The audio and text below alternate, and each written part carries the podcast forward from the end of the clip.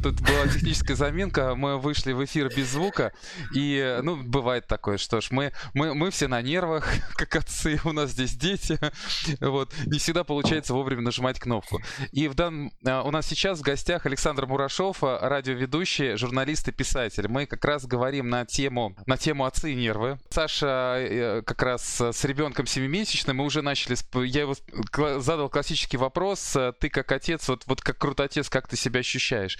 И он выдал такую фразу, что он такой рефлексирующий, вот я папа рефлексирующий. И сомневающийся. И, и сомневающийся. В общем-то, это хорошо, потому что мы общаемся с различными отцами, вот уже поняли, что есть две такие категории. Первая, я знаю, все, вот четко, надо. Да, да, да, да. да. А есть категория, которая постоянно ищет какие-то интересные решения, интересные, может быть, форматы воспитания, интересуется искренне, что и как вот было, и пытается, в общем-то, другая сторона, не столько развивать как надо, как, как я считаю, сколько посмотреть, поизучать, какие сильные стороны, посомневаться и, может быть, улучшить то, что то, что есть, да, то, что получилось да. с нашим ребенком. Ты знаешь, мне вообще кажется, что э, наличие интереса – это одно из важнейших качеств человека. Интерес, умение удивляться. Я как-то провел целый день со Славой Полуниным, э, клоуном, вообще вот, и мы с ним когда обсуждали момент взросления, я его спросил, а как вам вообще не удалось не повзрослеть? Потому что, ну, очевидно, что он такой большой-большой ребенок. И он сказал, все очень просто. Когда э, взросление наступает в тот момент, когда ты перестаешь удивляться. До тех пор, пока ты способен говорить «ух ты»,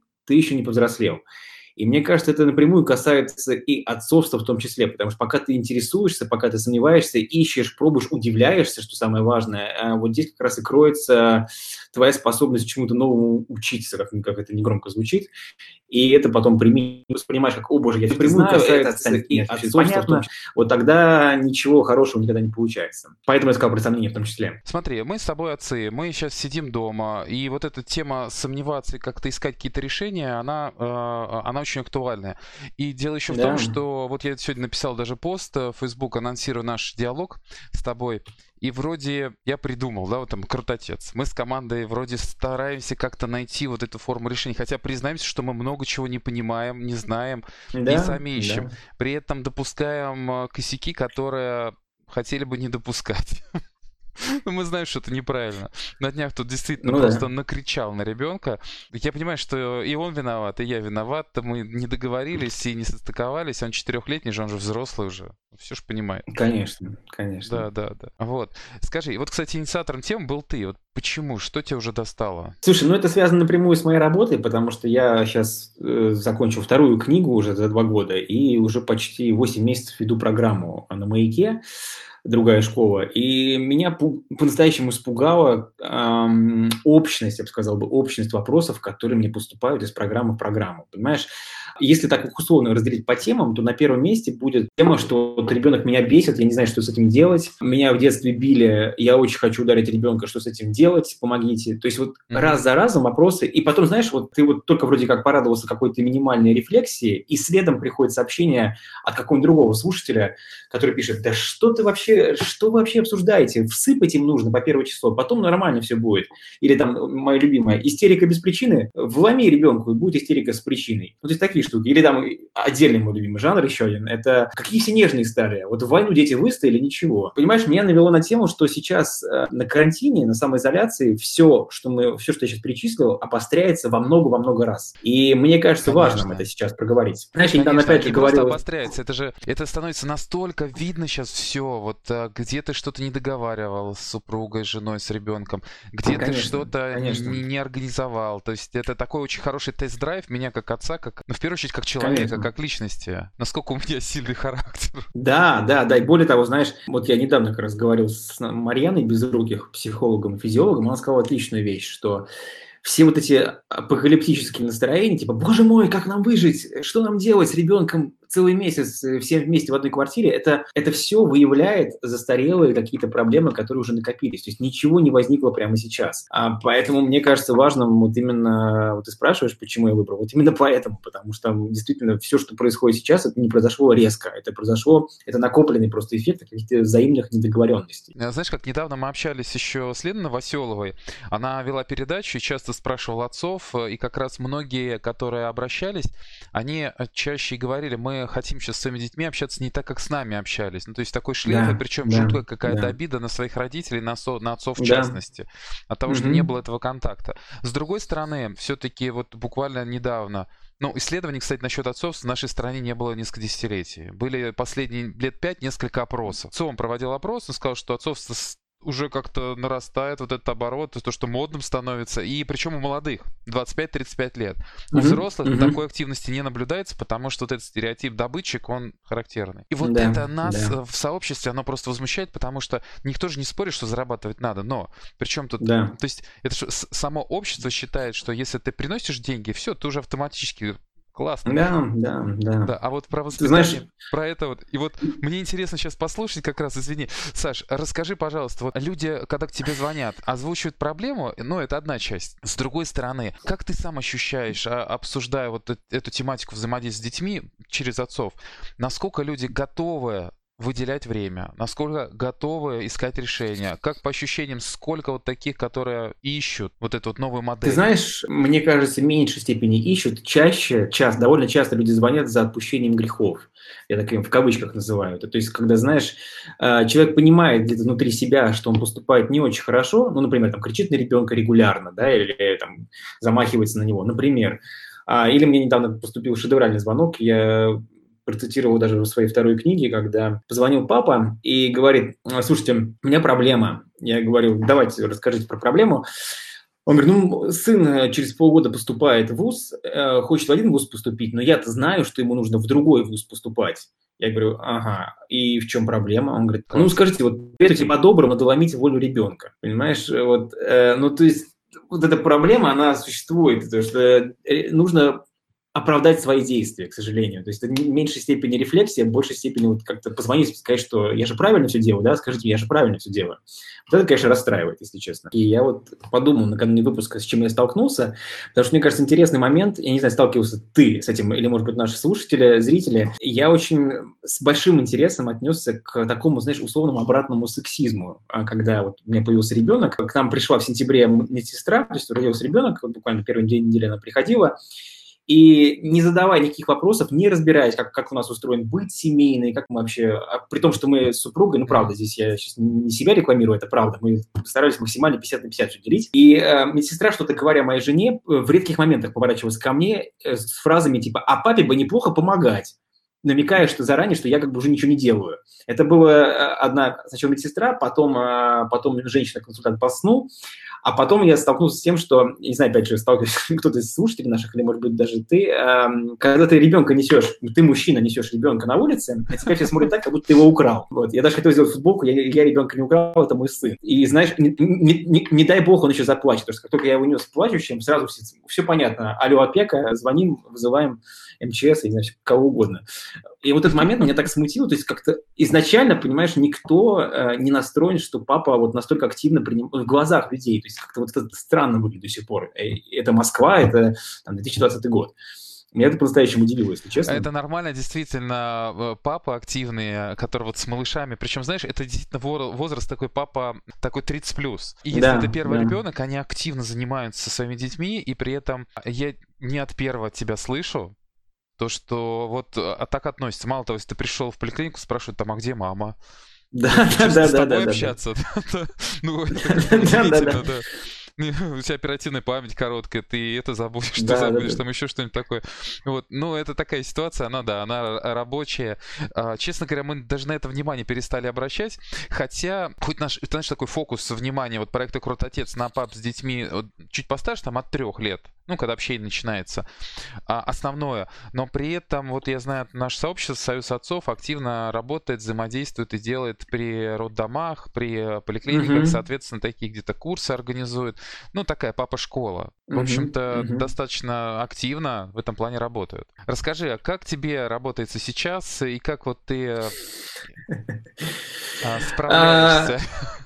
Да, слушай, я, э, это интересно, ты очень вовремя вопрос задал, потому что буквально две недели назад я э, вызвался, мой издатель посове... Э, предложил мне идею написать небольшую такую книжку про дистанционное образование сейчас. Ох, это очень... А, написать, да, да, написать ее за три недели. Ну, то есть такой, знаешь, прям взять и так плотничком. И я вначале согласился и даже уже начал это делать, значит, там общались с учителями, я уже даже там написал какое-то количество знаков, и вот сегодня утром я после очередной бессонной ночи, потому что у меня сейчас у сына э, зубы режутся, да.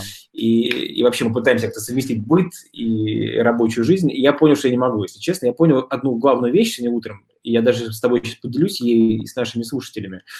Я понял важную вещь, что к себе нужно, в том числе папам, относиться бережно. Ты знаешь, нас, нас вот ты упомянул про, про поколение да, советское. Mm-hmm. Я столкнулся с тем, что э, я, как, знаешь, как мыслил, что наши бабушки, условно наши, там, да, наше поколение наших бабушек, оно там стопроцентно было советская какая-то такая условная, нехорошо звучит, но это э, к сожалению, так, заизвесткованность какая-то такая, да, э, у наших мам может быть 50%, у нас 25% а вот этих вот э, каких-то таких, даже не паттернов, а установок, что ты как мужчина должен терпеть, как ты должен mm-hmm. быть ты, ты кремень, ты не имеешь права жаловаться. Да.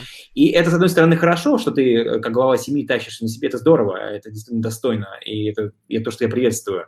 Но, с другой стороны, я согласись, что это часто выливается в накопление какого-то э, неудовлетворенности какой-то, которая может потом внезапно взорваться в самый неподходящий момент. Я вот сегодня понял, что я не хочу таких вещей допускать, и, возможно, знаешь, я, это еще одна мысль, которая мне сегодня пришла в голову, после, пока я писал книжку, сейчас вторую, другая школа в квадрате, мы с одной учительницей разговаривали на тему выгорания, как предотвратить, профилактировать выгорание. Ведь на самом деле сейчас э, все шансы для выгорания есть на карантине. И она сказала, что здесь напрямую зависит от умения попросить о помощи. Знаешь, прекрасный сериал есть «Звездный путь». Там есть мой любимый эпизод, где э, пролетает над землей капитан Кирк, вторым героем, и капитан Кирк, говорит, так мечтательно смотрит на Землю и говорит, а где-то там, на этой планете, один человек говорит другому три самых прекрасных слова. И мы вместе со зрителями думаем, что я тебя люблю, а на самом деле эти три слова «помоги мне, пожалуйста». То есть вот это вот, э, мне кажется, умение для нас, для мужчин попросить о помощи, это важное умение. То есть сказать, что ты задолбался, не знаю, что ты как-то немножко, тебе нужно хотя бы действовать на себя э, и там что-то переложить какую-то такую, да, вот э, не ответственность, а разделить как твое состояние, мне кажется, очень важно на самом деле. И к себе тоже бережно относиться, кажется, очень важно. Это вот если говорить о том, что я из инсайтов сейчас работаю на изоляции понял для себя. Ну, все мы работаем так на износ, и я по себе замечаю, потому что работаю у нас параллельно два проекта, и, соответственно, хочется все это делать, работать, при этом хочется да, везде успеть, да, э, а в итоге да, это да, да. как минимум минус час, минус сон, минус еще, здесь не доработал да. и так далее. Да, вот э, Анатолий пишет нам, да, одно дело, что ты делаешь, совсем другое, как ты это делаешь. Ведь то, как ты это делаешь, является причиной выгорания. То есть можешь mm-hmm, работать, да, как да. я понимаю, да, Анатолий, вот можно работать э, с душой, а можно, соответственно, еще и с ребенком вместе работать. У меня вот сейчас сын... Ты знаешь, э, знаешь да. как он у меня... Так получилось, у меня жена тоже журналист. Она сидит, и у нее сейчас э, э, в выпускное время прям это табу не трогать. Вот, ну так совпал эфир, я с сыном сейчас договаривался, договаривался, в итоге он начал что-то вот скандалить, я говорю, так, хорошо, ну что, к бабушке? А, к бабушке тогда. Вот, а с другой стороны, когда он здесь тусует, ходит, периодически спрашивает, у меня микрофон может так вот выдать, или подойти и спросить, чуть зачучило вот, вот такое в эфире. Вот. Мне кажется, такая проверка на нервоустойчивость очень хорошая. Я вот для себя, вот к вопросу, кстати, как это опять же из моих открытий на изоляции. А, я понял, что нужно фокусироваться, по крайней мере, мне это помогает, может быть, кому-то это тоже поможет, кто еще такого не делает. Нам как-то всем свойственно вот мерить то, то, чего мы не успели сделать, да, ты в конце дня смотришь на свой список, блин, это не успел, это не смог, на это сил не хватило. чувство вины. Прям. И вот это, ты знаешь, да, и я понял, для меня работает такая схема, что нужно переводить внимание на то, что ты успел сделать. Вот ты это сделал, ты вот это ты составишь себе другой список альтернативный то ты вот это сделал хорошо, довел до конца. Вот пусть это будет не 5 дел, а 3, но ты их сделал, и ты, осознавая, что тебе было фигово и довольно непросто, э, ты себя не коришь, а скорее поддерживаешь. Mm-hmm. Это очень много сил просто дает тебе. Кстати, ты знаешь, вот. вот за все это время мы часто говорили о чувстве вины, но никогда не обращали внимания, что с этим делать.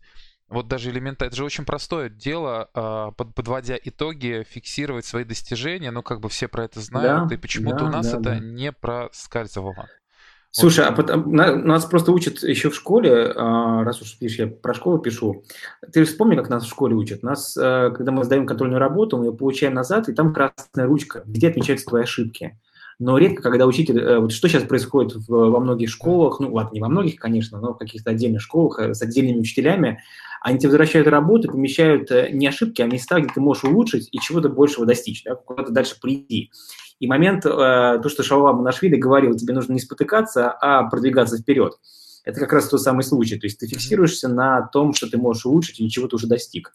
Это очень важный момент для какой-то мотивации и поддержки самого себя. Э, ты, ты говоришь, что на радио тебе звонят люди, рассказывать ситуацию, как они переживают сейчас. Вот в общем можешь описать, потому что по отдельности, когда вот ты начинаешь еще переживать то, что происходит, ну это одно, ты понимаешь, где-то хорошо справляться, где-то не очень, но в общем-то для всех это вызов.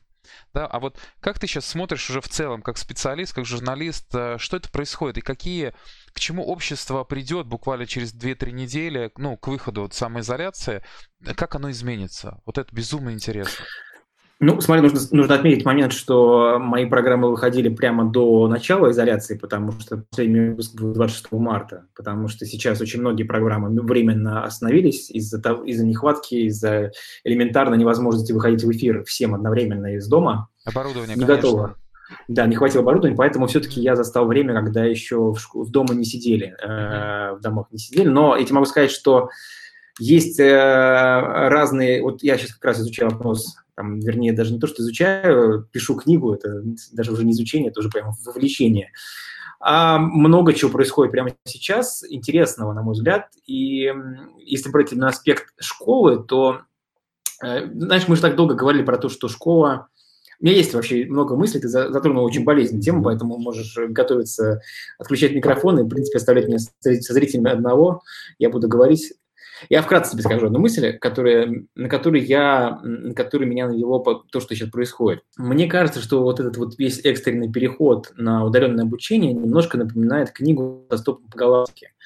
Если ты помнишь, э, там, да, они, э, люди, мы все жили на планете, потом полетели пришельцы, сказали, все, до свидания, Земля будет уничтожена, но двоим удалось сбежать, и вот они оказываются в совершенно новой атмосфере космоса, на космическом корабле, и вот у них они полной дезориентации, им попадает книга «Путеводитель для, по галактике для автостопщиков». И там первая фраза «без паники». Mm-hmm. Вот. Мне кажется, сейчас многим учителям как раз нужна такая книга, а, потому что абсолютно дезориентированные люди сейчас, к сожалению, это, это, это вполне себе понятно. Но мне кажется, есть один важный момент есть, который я сам для себя зафиксировал сейчас, и в книжке о нем пишу, и даже недавно как раз в Фейсбуке пост об этом сделал. А, видишь, как получается, что с момента основания школы, самой первой школы в мире, мы детей приглашали в, нас, в наш мир. Это мир, где мы устанавливали правила, сколько будет длиться урок, когда дети будут работать, когда будут отдыхать, когда будут учиться, когда отдыхать. Так было, так было установлено, а теперь а, вот впервые, возможно, за историю образования а, произошла обратная вещь. Дети приглашают нас в свой мир, потому что, по сути дела, никто из современных учителей и фактически никто из современных родителей не знает, каково это взрослеть в мире, где виртуальной коммуникации больше, чем реальной, где мем – это естественная часть общения, например, да, вот такие штуки. Даже больше... И нам всем приходится перестраиваться, нам не очень комфортно. Даже Но... Ну, больше, это от незнания мы начинаем, э, знаешь как, не знаешь же, что там, и начинаем где-то даже запрещать, потому что мы просто не разбираемся в этом. Это как сейчас Конечно, прошла боимся, новость на днях. В Англии решили, что причина коронавируса – это 5G, и начали сжигать вышки. Тебе смешно? Я думаю, людям не совсем, особенно которые пострадали от этого. А, вот, возвращаемся. Да, это, это, это да. действительно так. А мир не просто онлайн, а мир еще того, что... Вот, кстати, э, немножко сейчас со стороны зайду бывший а, уполномоченный а, по правам ребенка Евгений Абрамович Бунимович. Он писатель, математик, многие, кстати, по его учебникам да, учатся. Да, да, у меня вот книжка он, его лежит, да. Да, уполномоченный по правам ребенка был, сейчас он занимается в департаменте, а, в Мосгордуме занимается вопросами образования. Так вот, угу. и он а, устроил такие детские советы и говорил, ничего, ну, про детей без детей нельзя делать. То есть надо всегда с ними. Вы, говорит, послушайте, да. что они говорят. Да, да, да. И это для многих взрослых это прям вот большая стена. То есть послушать-то можно, а вот услышать и начать как-то договариваться, вот это, мне кажется, такая штука уже вот-вот ближайшего будущего. Извини, Слушай, знаешь, как... просто ты сейчас вот затронул не, тему. Не, не, там... Нормально, нормально. Слушай, э, да, понимаешь, в чем дело? Как говорил Ирвин Ялом, великий психотерапевт, слушание – процесс творческий. И это, на самом деле, штука, которой не все владеют, э, положа руку на сердце. Я тебе даже больше скажу, я три раза на «Маяке» проводил эксперимент, который очень давно хотел провести. Я приглашал в студию э, подростков и взрослые им звонили, звонили мне вот в эфир э, и советовали с подростками, как им общаться с детьми. То есть я перевернул немножко ситуацию. Ух ты, и, знаешь, там... здесь очень хороший комментарий пришел. Взрослые боятся признаться, насколько они дети. Да, да, да, отсюда идет, на самом деле, да, отсюда идет штука, что мы говорим детям, что не, ничего у нас такого не было, когда они нам жалуются на свою тяжелую жизнь, э, и мы думаем, нет, не выдумывай, проблем никаких не может быть 15-16, это вот да. Но возвращаясь к теме, это, знаешь, это было очень круто, потому что это максимально перевернуло вообще, перевернуло, в принципе, вообще общение между э, взрослыми и, э, и подростками, потому что внезапно взрослые прислушивались к тому, что говорят дети, и дети выдавали просто изумительные варианты. Там, знаешь, звонит э, мама и говорит, «Э, у меня дочка через полгода сдает ЕГЭ, я не могу найти слов, э, чтобы ее успокоить, чтобы она не волновалась. И дети, трое подростков, сидящих в студии, накидывают просто отличные варианты, что можно ей сказать, чтобы девочка не волновалась перед экзаменами. Варианты, которые, до которых многие взрослые не додумываются. Это очень интересно. Давай скажем зрителям сразу же, какие могут быть варианты. Просто я этот момент пережил, у меня дочь 17 лет, как раз этот год заканчивает школу, вот, но у меня таких вопросов не было, она переживала, я понимал, как поддерживать ее. А ты знаешь, про варианты я э, помню помнишь? только один. Э, я помню только ну, один. Пример, да. Э, да, одна девочка сказала, что скажите ей, что экзамены не определяют ее как личность, и что, если что, у нас есть возможность О. пересдать экзамен, и никакого чувства, что ты неудачник, не должно возникать, потому что всегда это просто экзамен, его можно пересдать. Это один вариант. Я помню, смешной был вопрос. Э, позвонил папа, причем, видимо, моего возраста, судя по вопросу, а, потому что он сказал, что в его детстве, э, соответственно, в моем тоже была фраза, может быть, ты тоже ее помнишь, «шнурки в стакане». А, она, это такая кодовая фраза, означавшая «родители дома», то есть ты спрашивал своего друга, шнурки в стакане, типа родители дома, пойдем к себе тусоваться в квартиру. И папа, э, мужчина, звонивший, спросил, э, попросил детей сказать, какая, какая сейчас э, есть аналогия этой фразы среди современных подростков. Как вы спрашиваете родители дома? Я переадресую вопрос одиннадцатикласснику Андрею, говорю, слушай, как ты спрашиваешь э, родителей дома? Он так подумал, ну, я спрашиваю родителей дома.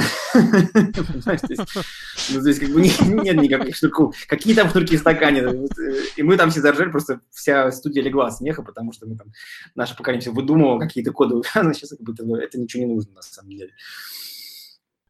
Ну, там и, и книги другие были, какой-то вообще да, код да, общения был, да, потому да. что вот это, а, знаешь, да. такой дух такой интеллигенции, который 60-х, они же э, все время говорили такими смыслами, обычными словами, но с контекстом. Вот, если надо было пошутить, они шутили правильно. Вот, да, я, я да, думаю, да. это какой-то такой вот э, э, код, поколенческий код идет. А сейчас этого mm-hmm. не нужно. Сейчас ребята просто задают вопросы. Вот что хорошо с молодежью э, и что плохо для тех, кто не умеет этим пользоваться, они их не обманешь. Это Если правда, они вдруг да, чувствуют, да. что ты какую-то общественную движуху затеял такую, и это вообще какие-то такие странные моменты тебе нужно, а на самом деле ты прикрываешь там, что лавочку хочешь поставить, они тебя раскусят, и все, больше да, да. шансов да, не будет да, что да. с ними сделать, это правда. Так, возвращаемся к школе.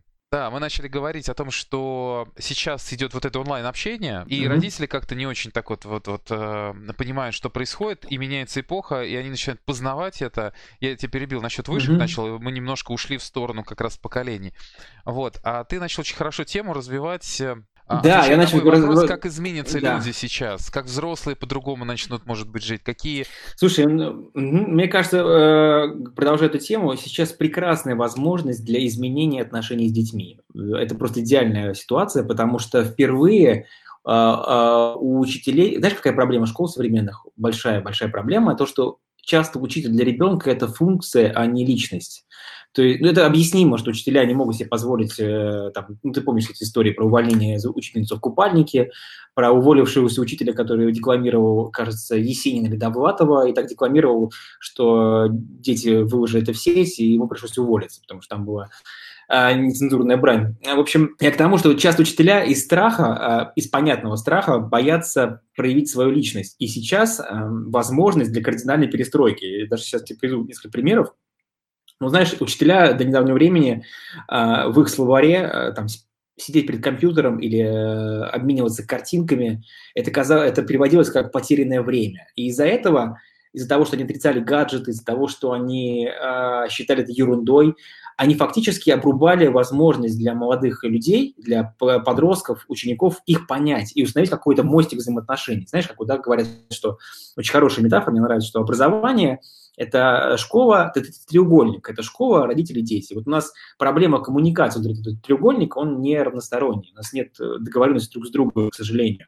И сейчас эта возможность есть, если правильно ей воспользоваться, потому что а, я знаю отличные примеры, когда, а, вот прям, знаешь, вот конкретные примеры, когда, например, а, учительница использует ВКонтакте, несколько, разные учителя используют ВКонтакте для а, своих уроков. Например, учитель русского языка проходят с детьми вводные слова, а потом говорят, слушайте, а вы когда будете переписываться ВКонтакте, используйте эти вводные слова в своей переписке, а мне потом покажите скриншоты ваших сообщений. Вот один пример, понимаешь? Или там Класс. учительница в Телеграм-чате создает, э, в Телеграме создает специальный чат на своих учеников, и ровно в 8 вечера она скидывает им э, интересное какое-то задание, кто первый на него пришлет, пришлет ответ в этом чате, тот получает пятерку. Причем, знаешь, а сами дети настолько завелись этой игры, что просят, это не единый пример, разные учителя такие вещи пробуют, и они просят учительницу придумать им такое задание, чтобы нельзя было погуглить, потому что это интересно. Зачем тебе гуглить, если ты можешь сам решить какую-то классную задачу, будешь от нее в восторге, от себя в восторге, что ты ее решил. И вот такие вот вещи, э, мемы, понимаешь, мемы, которые, это ругательное для многих учителей. Я знаю историка в Москве, который а, придумал, как мем сделать инструментом образовательным. Он просит детей найти, не просто найти смешную картинку, посвященную истории, а пятерку получит тот, кто сможет ее трактовать, тот, кто может объяснить, почему это смешно, почему исторический мем это смешно.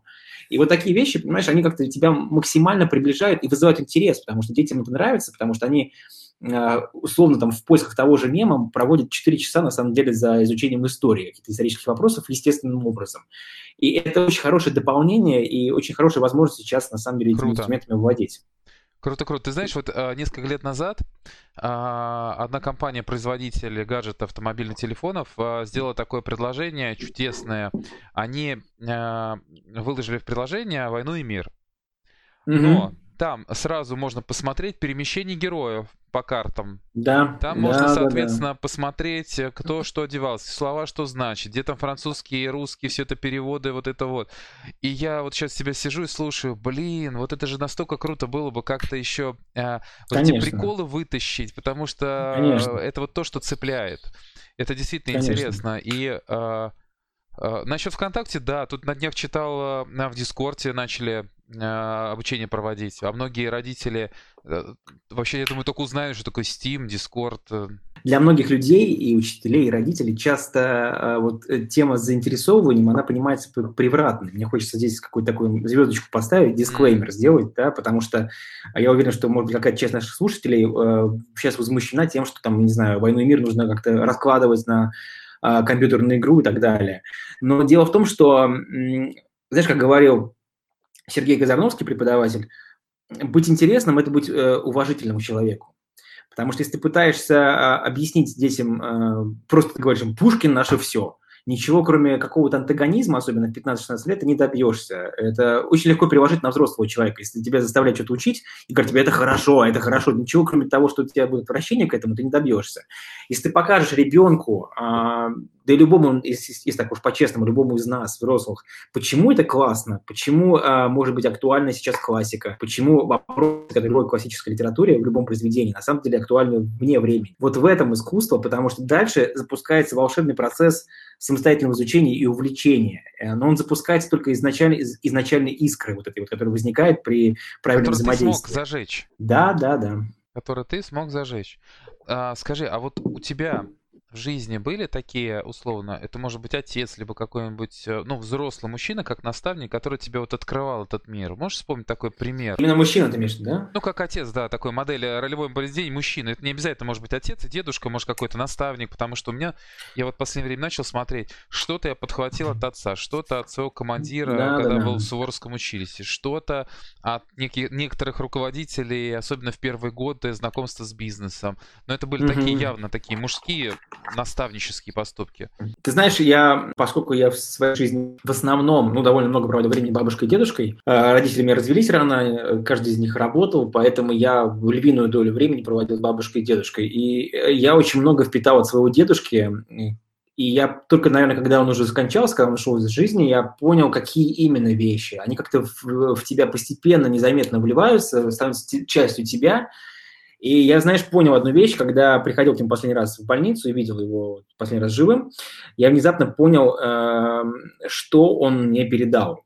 Он мне, среди прочего, передал важную вещь. Это, сейчас сформулирую, это чувство, что все всегда возможно сделать. Знаешь, я с детства его спрашивал, дедушка, это можно сделать, это возможно? И он говорил, да, конечно, возможно, да. То есть никогда не было фразы «нет, это не, не получится, нет, мы не, не сможем это сделать». И вот это очень важный момент, что ты растешь человеком, который тебе показывает, что все и всегда можно сделать, нужно просто найти решение. А для ребенка это, знаешь, это отсутствие каких-то ограничений очень важные. Когда я вырос, я понимаю, что в каких-то очень патовых ситуациях, очень сложных, я никогда не думаю, я никогда не думаю в первую очередь, что все, все плохо, сдаемся, заканчиваем, прекращаем, бросаем. Вот это вот а, какая-то безумная жажда найти решение, она, а, мне кажется, очень важна. Я это понял только уже, наверное, после 25. Здорово. Слушай, так что, какими у нас родители выйдут э, после самоизоляции? Ну, я думаю, что совершенно точно мы заново будем э, оценивать а, свободу, не только свободу, конечно, но на самом деле в лучшем, мне кажется, знаешь, а, в сейчас, если мы задумаемся вовремя и сможем это применить, мы можем себя вернуть всю эту ситуацию в плюс, на самом-то деле. А я честно признаю, что я сторонник того, что это возможность узнать по-настоящему друг друга. А, можно даже, знаешь, э, есть такая игра американская, называется We're Not Really Strangers, которая переводится как «Мы не совсем незнакомцы», «Не такие уж мы незнакомцы». А, суть ее в том, что там 180 карточек с очень-очень-очень личными вопросами. А, ну, например, там, если бы ты знал, что ты завтра, э, что завтра ты умрешь, что бы ты делал эти два дня? Какие-то такие штуки. И эта игра очень сильно раскрывает э, незнакомых людей. И мне кажется, сейчас, знаешь, на самоизоляции очень много ситуаций, когда можно воспользоваться этим моментом какого-то, не хочу говорить, вынужденного, вынужденного нахождения друг с другом, для того, чтобы много друг о друге узнать. Потому что, э, правда, как сказал мой хороший приятель Дима Зицер, а, ситуации еще подобные, когда мы столько времени будем проводить друг с другом, в ближайшее время не предвидится. И мне кажется, понимая это, можно использовать это время действительно для того, чтобы друг друга узнать и установить новые, новые виды, какие-то новые формы отношений, очень важные. Поэтому если мы выйдем вот именно с такими обогащенными друг другом отношениями, а, это будет наилучший вообще вариант. Потому что Всегда понятно, что есть обратный вариант перетерпеть, а, вынужденно переждать, а, дождаться конца, но это, мне кажется, вообще самый худший из возможных вариантов, если честно. Ну вот ты знаешь, вот э, да, Дима Зицер, он классный. Он, да, безусловно. Да, и мы даже с ним обсуждали вот наши квесты «Крутотец», он один из первых, вот Александр Казмановский и Дима Зицер как раз дал комментарии. И, и, и вот, вот действительно, ты знаешь, я просто сейчас почему замялся, потому что многие люди сейчас, э, даже вот элементарно, мне звонит вечерняя Москва буквально вчера, дайте комментарий для колонки, что будет после пандемии. Я ей начинаю рассказывать э, со своей точки зрения, родительской, отцовской. Она говорит, вы знаете, вы первый из там десятков э, людей хоть какие-то позитивные слова говорят. Я понимаю, что сейчас экономика, заработок, да, много да, да. что, много что э, людей просто вгоняет в такой... Вот сейчас даже, я уверен, люди сидят, слушают нас, которые они думают, блин, ну какой-то вот порожняк, какие-то какие-то счастья, какая-то ерунда. Здесь надо решить вообще, во что ребенка обувать летом. Естественно.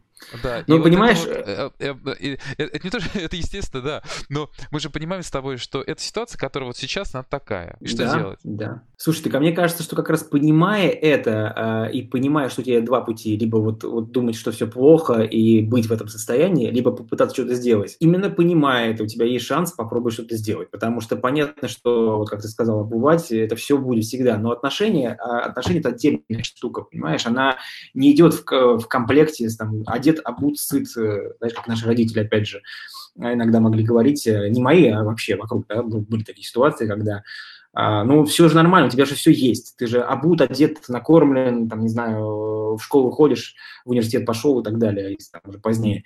И здесь момент для каких-то более глубоких вещей. Понятно, что вот когда ты это слышишь в первую секунду, действительно можешь подумать, ну, конечно, ну, как, какой к чертовой матери, да? но э, если мы хотя бы об этом задумаемся и попытаемся что-то сделать э, в плюс, тогда, ну, черт возьми, да, знаешь, есть такое понятие конструктивная журналистика, когда ты обращаешь внимание не на трагедии, а на решения и даешь не проблемы, а героев. Я когда вот много писал статей, у меня был проект «Нормальные люди», он до сих пор есть. Был теракт в Петербурге, когда 90% а, медиа писали про количество э, пострадавших, про то, как, э, э, что происходит, э, версии теракта и так далее, и так далее. Я писал с самого первого дня про то, что происходит, про взаимопомощь, которая внезапно распустилась, как красивый бутон лотоса среди вот илистой грязной воды когда внезапно на фоне вот этих вот трагических событий весь город сплотился, таксисты бесплатно возили несколько дней людей, а, люди открывали дома для совершенно незнакомых им людей, опять же, в свою очередь. И вот это вот колоссальный уровень какой-то взаимовыручки и поддержки, такого никогда в жизни не видел, если честно. И ты знаешь, это вот, это опять же, я сейчас, может быть, скажу возмущающую многих фразу, но сто процентов того, как мы видим мир, в нашей голове. И если мы на этом фоне, даже ужасающем фоне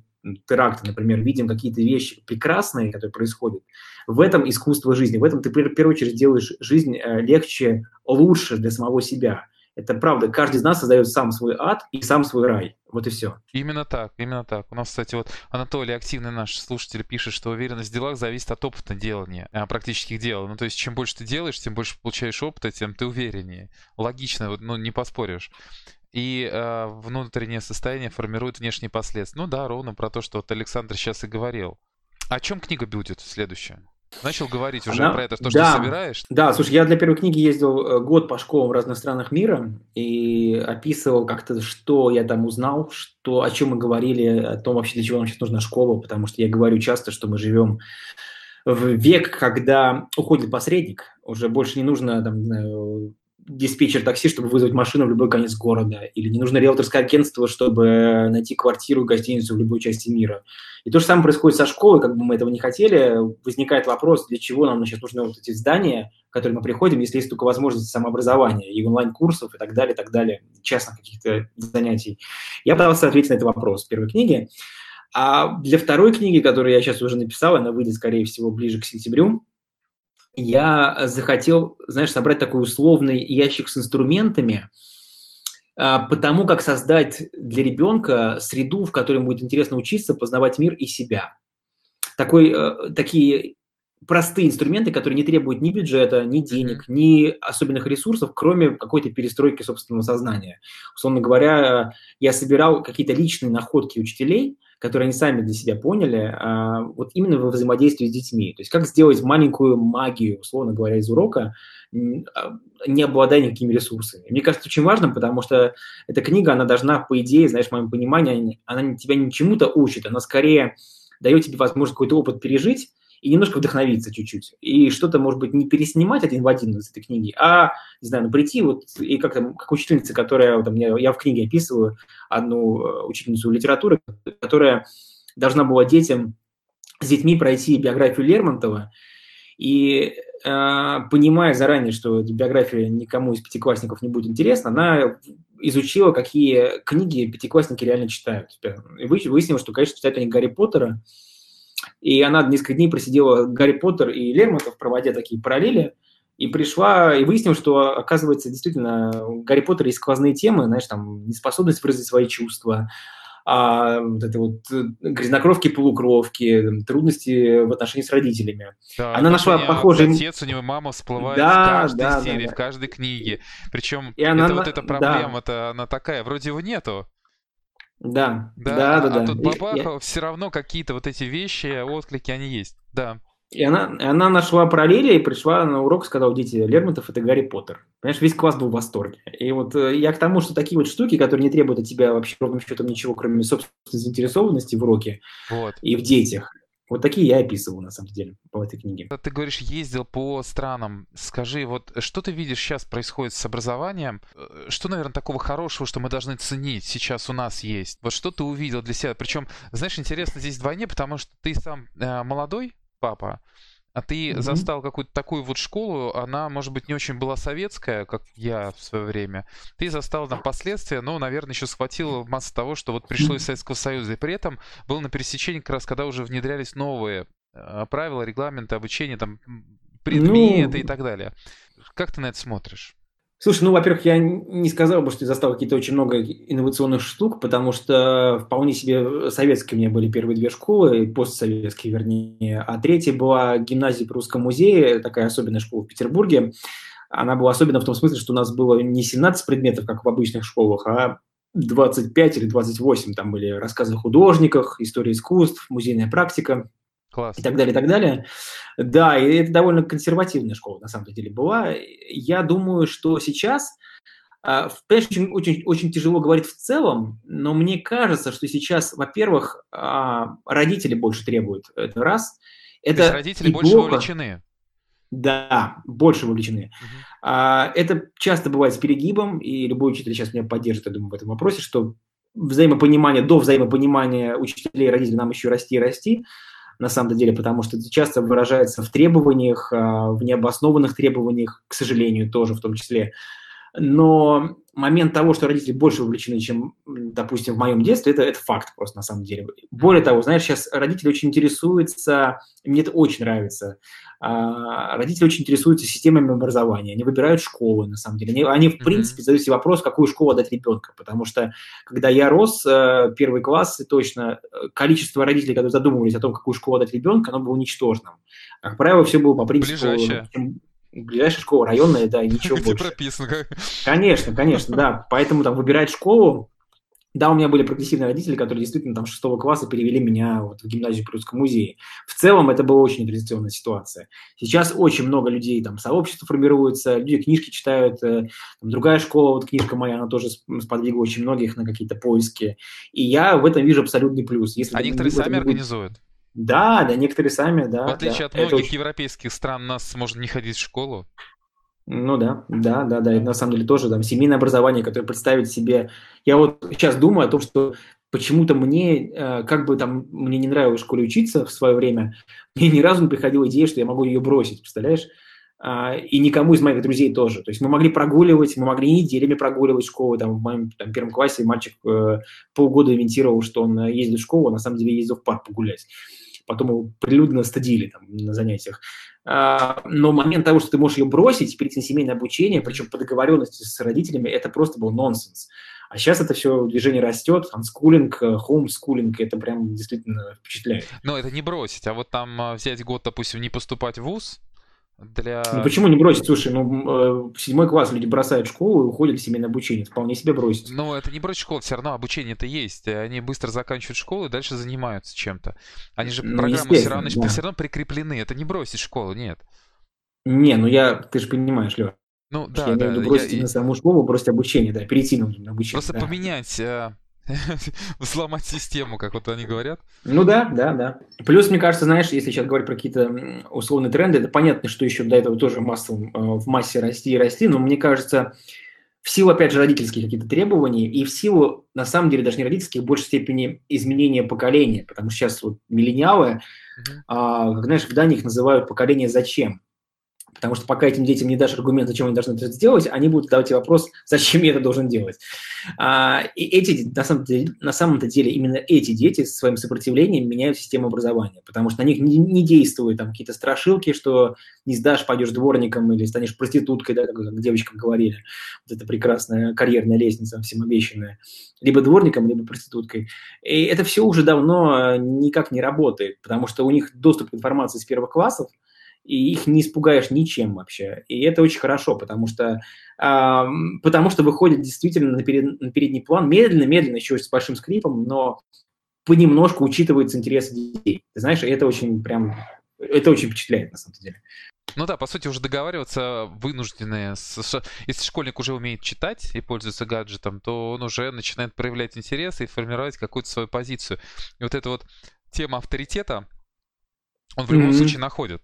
Если есть хорошие отношения с родителями, это как раз вот мы можем сейчас вернуться к началу беседы, когда мы говорили о том, что важно беречь себя, а, а, соответственно, общаться с детьми, находить mm-hmm. все-таки какой-то вот баланс не срываться. Угу. Да, да, да и, и тогда собственно говоря, и не бояться вот этот авторитет потерять, потому что как только забоялся, то все. Да, знаешь, авторитет часто боишься потерять вместе с тем, когда ты показываешь уязвимость. Я знаю очень многих родителей, очень многих учителей, которые боятся э, сказать, что они ошиблись, боятся извиниться первым перед, перед детьми, потому что это какие-то очень нелепые, странные наши представления о том, что если мы так сделаем, то мы обязательно потеряем авторитет и станем слабыми в их глазах. А на самом деле, чем более человек... Парадокс, на самом деле, в том, что чем более человечным ты открываешься ребенку, тем э, у вас дальше будут более глубокие отношения. И это каждый раз работает ровно так. Если пообщаться с подростками, им всегда не хватает именно вот такого не назидательности, а вот угу. реально разговора вот э, двух людей, которые могут ошибаться. Слушай, ну что, тогда прощаемся. Огромное тебе спасибо, что нашел время, возможность пообщаться, имея тем более семимесячного ребенка, Взаимно. которого не слышно. А, потому что, ты знаешь, это как у Стивена Фрая замечательного в книжке, у него есть прекрасная фраза, мне очень нравится. Этот фэн-шуй просто чудо. С тех пор, как мы передвинули кровать, э, детскую кровать в гараж, э, стало жить гораздо лучше так и я. Вот, мы передвинули кровать в гараж, и стало тихо в квартире. Шучу, это была шутка на самом деле, поэтому... Не, нормально, мы тут э, даже уже перестаем говорить, что мы по-мужски шутим, потому что иногда наше мнение воспринимается зрителями, участниками как странный разговор. И это, знаешь, вот это, кстати, отдельная история, прям отдельная тема, потому что есть какие-то каноны приняты, как надо говорить э, там о воспитании. А когда мужчины собираются, ну, да. просто они сейчас нас становится все больше и больше, и мы слышнее, а многие люди удивляются, ну, в данном случае, там, воспитатели, педагоги, э, мамы, то, что, опа, а можно и так? Что вы говорите? Разве так можно? Вот, то есть, мне кажется, такой сдвиг э, то, что папа интересуется воспитанием и э, стараются принимать, вообще это обсуждать, это становится нормальным. И в садах, да, и в школах как-то отцы включаются, обсуждают. Вот сейчас мы, кстати, а, у нас стартует набор, стартовал уже набор заявок. А, мы решили впервые вообще в нашей стране провести такую школу лидеров отцовских сообществ, стартпап. Да, ну вот те, кто занимается сообществами, проекты какие-то делает, вот у нас девиз «Нет чужих детей, есть окружение моего ребенка». Кто разделяет и что-то хочет делать, они приходят и общаются с теми, кто этим проектом занимается уже лет по 10, как оказалось. Саш, ну что, напоследок, я обычно прошу какой-нибудь дать совет э, в рамках нашей темы нашим участникам, гостям, папам, Папов, конечно же. И мама, Слушай, как я... общаться с папами. Хороший совет. Ты знаешь, очень хорошая была мысль, которую я тоже хотел озвучить про договоренности, про необходимость договоренности, и я не буду ее повторять. Да. Ты знаешь, я сейчас подумал о другом, о том, что, мне кажется, совет есть для всех, и для мамы, и для пап, и для учителей. Самое главное, это совет, ценность, которую я понял, когда сейчас писал вторую книгу. Ты знаешь, это важность, я сформулирую, это правда действительно важная мысль, насколько э, вовремя и заранее нужно найти место, где ты подзаряжаешься. Вот так. Mm-hmm. То есть наша проблема в том, что мы часто э, очень страстно подходим к каким-то аспектам жизни, себя целиком отдаем, заранее не подумав о, о каких-то моментах, где, о каких-то местах, может быть, или делах, которые нас подзаряжают. Потому что э, наши батарейки могут очень быстро сесть,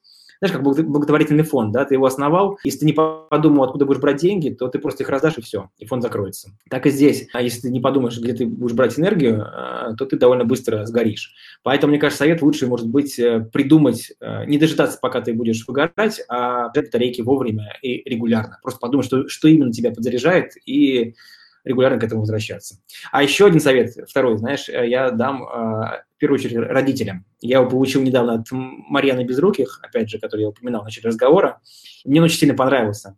Она сказала, что сейчас на изоляции ее, кажется, племянник а, нашел себе место, где он просто отдыхает, и вот он уделяет себе время. Это шкаф. Он просто забирается в шкаф, проводит там некоторое время, и подзаряжается, как то, что я сказал. И вот мне кажется, что такой шкаф э, должен быть сейчас у каждого взрослого и у каждого ребенка. И вот если такой шкаф найдешь, то, в общем, и это время пройдет хорошо, да и потом это очень сильно повлияет. А у тебя да. где такой шкаф? Все, ты знаешь, мой, мой шкаф – это книжка, написание книжки. Я пишу книгу, я чувствую, что я уделяю себе время, и мне это очень сильно подзаряжает. Вот если я себе уделяю 2 часа в день, а, я чувствую, как меняются остальные, там, условно, 10 часов моего бодрствования.